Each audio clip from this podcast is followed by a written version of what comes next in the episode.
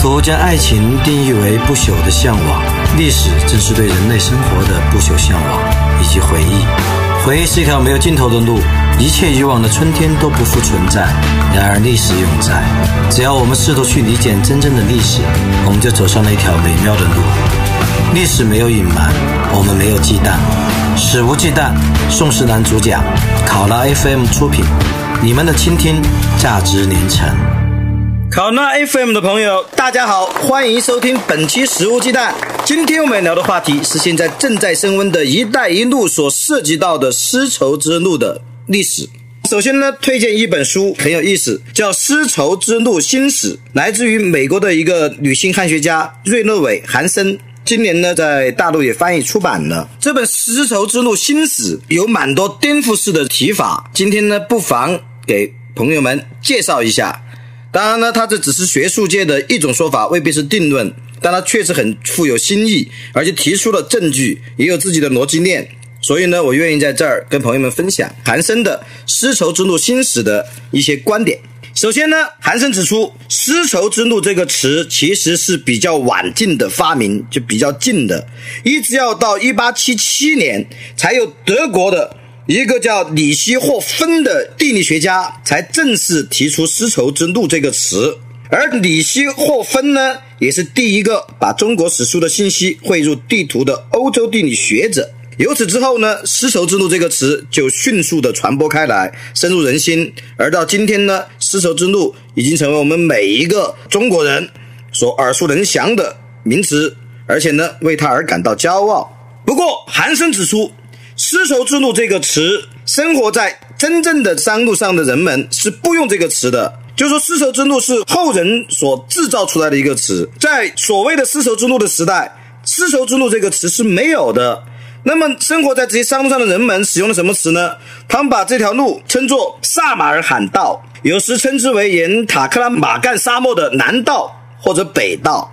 啊，他们并不称自己为丝绸之路。丝绸之路在一八七七年，前面说了由德国的里希霍芬男爵发明之后，是在一九三六年由斯文赫定，哎，这是一个非常非常出名的英国的一个中亚探险家，他写了一本书，讲在中亚探险的故事，题目就是丝绸之路。他当时接受媒体采访，还回答说什么丝绸之路呢？就是从中国边境到欧洲的诸多道路。所以呢，一九三六年斯文赫定的书的出版，也正式固定了丝绸之路这个词。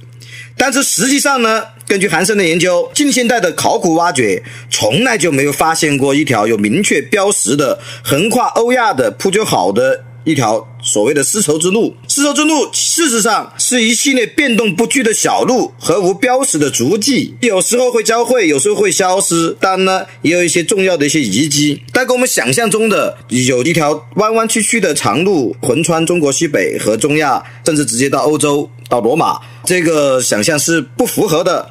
丝绸之路其实从来就没有一条有明确标识的横跨欧亚的一条笔直的铺就好的路是没有的。韩森的第二个颠覆性的发现是什么？就是丝绸之路其实根本没有负债将丝绸大量传到欧洲的功能，这跟我们想象的完全不一样啊！他根据新现代的考古发现。就是说，绝大多数在欧洲发现的漂亮丝绸，其实是制造于拜占庭帝国。就有学者检查了七到十三世纪的欧洲的一千件丝绸制品的样品，发现只有多少件来自中国？只有一件，千分之一。丝绸之路上面之所以有大量的丝绸运转，朋友们猜猜是因为什么？其实不是因为外贸和国际贸易，而是因为兵饷，也就是军费。韩森研究发现呢，在唐代，唐代的军饷主要是利用丝绸，也就是绢的形式，向西北、西域的军事重镇输送的。据统计呢，在八世纪的三四十年代，中央政府每年向西域的军事重镇要输送九十万匹绢，而注入大量的以丝绢为主的军饷呢，也才让这条所谓的丝绸之路上面出现了络绎不绝的运送丝绢的这样的队伍。正是因为有大量的财富从中原注入到有大量驻军的西北，在七五五年之前，盛唐时期丝路贸易才相当繁荣；而在七五五年安史之乱一爆发，唐朝就切断了对西北地区的供应，丝路经济也随之崩溃。七五五年之后，所谓的丝绸之路的这一地区呢，退回到与它之前非常相似的是以物易物的贸易，而这种低端贸易呢，它的贸易量并不大，没有想象中那么繁华。这种交易对于在丝路沿线生活的人们影响也很小。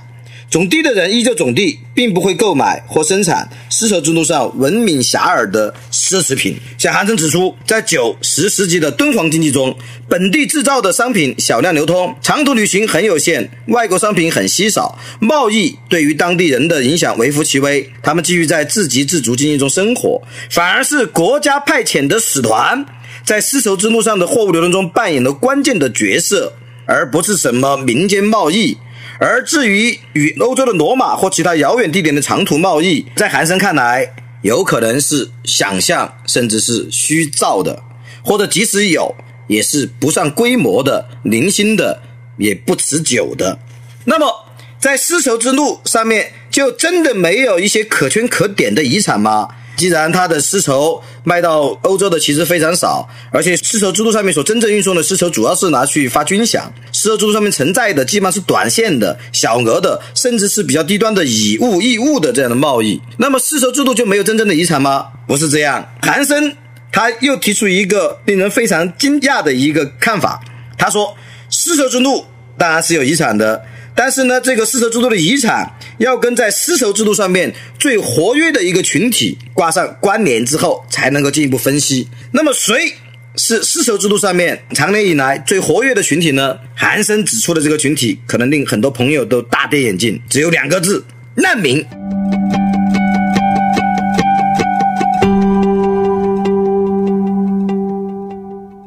一波又一波的难民呢？由于躲避战争或者躲避政治纷争，有时呢从东往西进，有时候呢从西往东进，他们形成了丝路上最重要也是最有影响的人群。除了难民之外呢，还有画师、工匠、传教士乃至使节和土匪。这些人呢构成了丝绸之路上面的主力，他们沿着不同的路线穿行于中亚、东西方、中国与南亚，之后是西亚。特别是伊朗，他们有时做生意，但这不是他们在路上的主要目的。而他们做出的最大的贡献，也不是贸易的贡献，而是技术和文化的贡献。比如说，通过丝绸之路，造纸和纺织技术从中国向西传播。与此同时呢，制造玻璃的技术也通过丝绸之路进入中国。而画师们，就画家们或者画匠们，在丝绸之路上的活动，也让他们家乡的样式和花纹随之广为传播。把东方的花纹带到西方，把西方的绘画和艺术带到东方。因此呢，丝绸之路仍然是有很强厚的历史遗产的。只是这个历史遗产呢，未必是贸易，未必是经济繁荣，但是呢，一定是东西方的文化交流、文明碰撞和技术交流。所以最后，韩森小结说，丝绸之路。也就是指全部从中国向西，经过中亚到达叙利亚甚至更远地区的陆路道路。如果用通行货物的重量或者往来人数来考察这条道路的重要性呢？丝绸之路它的研究价值不算大。然而，丝绸之路毕竟改变了历史，很大程度上是因为在丝路上穿行的人们，把他们各自的文化像其带往远方的异国香料种子一样沿路撒播。他们在丝路上落户并蓬勃发展，与当地融合，也与后来者同化。而在丝绸之路上的若干绿洲城市，也有着持久的经济活动和经济活力和文化活力，像灯塔一样吸引着人们翻山越岭、穿越沙海而来。丝绸之路在很大程度上并非一条商业道路，但却是一条文明交流与碰撞与融合的一条道路，仍然有着很重要的历史意义。因此呢，韩森将丝绸之路称作是全球最著名的东西方宗教艺术。语言和新技术交流的大动脉，其实不只是韩森这一个学者对丝绸之路的经济作用和它的交易量以及它的道路状况提出了新的看法。其实我们本土的清华大学的李伯崇教授，他最近在腾讯大家发了一篇文章，其实跟韩生的很多观点是不约而同的。由于这个书呢，可能很多朋友不是轻易能找到。这个文章呢，在腾讯大家李伯崇标题好像是叫“丝绸之路的终极真相”，其实呢，也就是将我们一直。根深蒂固的认为的丝绸之路的经济上面的重要性做了一个颠覆的。李伯崇呢，本人也是一个海内外比较受重视的一位中国古代经济史的研究专家，他的话呢也还是有一定分量的。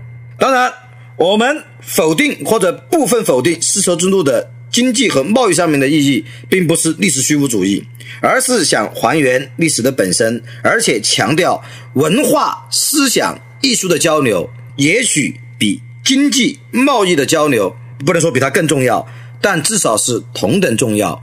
而丝绸之路呢，它更多的是文化思想交流方面的意义，而不是赤裸裸的贸易上面的意义。朋友们如果感兴趣呢，除了阅读丝绸之路新史，也可以阅读中国大陆学者刘寅胜写的一本《丝绸之路》，二者的之间的观点呢，很多时候是不相同的，但是也许可以互为补充。就我们读史。千万不要只注重一家之言。我今天推荐了韩生的观点，并不代表他的观点就终极真理。我们一定要左右互搏、交叉的去考证史料，综合的去研析主流学界的各种不同的观点，最终呢得出自己的判断。只听一家之言的话，很可能会陷入巨大的陷阱。我们老祖宗不是早就说过吗？尽信书。不如无书，指的就是如果你只偏听偏听一两本书，还不如没有书；或者呢，你只拘泥僵化的去套用书本上的理论知识，而忽略掉了对现实的感悟、对现实的观察和分析，那么你尽信书不如无书。今天的节目就到这儿结束，丝绸之路的话题还将不断的延延展开，欢迎朋友们呢也继续关注，我未来可能还会再讲一两期关于丝绸之路历史与现实的。这样的专栏，今天的节目就到这儿结束，感谢各位收听，肆无忌惮，我们不听不散，拜拜。我们还是来个小彩蛋吧，今天的节目可能比较平时稍微短了一点，可能很多听众没过瘾，来个彩蛋。这个彩蛋呢，跟概率有关，也跟人性有关，说的是有三个盘子，其中有一个盘子下面盖着一张一百万美元的支票。现在呢，要你从这三个盘子中间，你自己选定一个盘子买定。好，你买定了。现在故事出来了。当你买定这个盘子之后，裁判者他会在剩下两个盘子中翻开一个，其中是没有的，翻开了。那么现在你换还是不换你手中的这个盘子？我再复述一遍，就是三个盘子，其中有一个。下面有一百万的美元，你从中间选择了一个，但你不知道下面有没有。然后这时候呢，剩下两个盘子，有一个盘子被翻开翻开了，它是没有的。那么现在，请问你换还是不换？有意思的是，接受这道测验题的绝大多数人都选择不换，他们觉得自己很幸运，因为翻出的那个盘子里面没有支票，说明自己这个剩下的是有百分之五十可能性的啊，自己选对了，所以他不愿意再换了，认为自己第一次既然没有选中空盘子。哎，那么就很可能这自己这个有，但实际上呢，这个思路是错的，一定要换。从概率上来讲，一定要换。为什么要换呢？其实我们只要想象一下这样一个事实就很简单了。每个人第一次选一个盘子，他所选错的概率是多少？当然是选错的概率是百分之六十七左右，对吧？三分之二的概率要选错。那么呢，现在他如果换了之后，选错的概率是多少？只有百分之三十三了，因为有人已帮帮助你把错误的排除了，所以一定要换。你从错百分之六十七降到错百分之三十三，那当然一定要换喽。你降低了错误的概率，就是说增加了选中的概率。仔细想一想这个概率问题，为什么说又是人性问题呢？因为大多数人不愿意纠错，他觉得自己只要一开选了一个之后，又发现哎翻出的那个下面没有支票，那么就觉得这希望变大了，他更加的不会去换。正是这种不愿纠错的心态，导致很多人在面临这道测验题的时候，做出了错误的选择。朋友们，听明白了吗？如果没听明白，请把音频的小条条拉回到最开初，重新听一遍。我应该讲的是很清楚的了。这个故事呢，既有概率的知识在里面，但更重要的是反映了人性不愿意纠偏的一种固执。好了，今天的节目真正到此结束，感谢各位收听。肆无忌惮，不听不散，拜拜。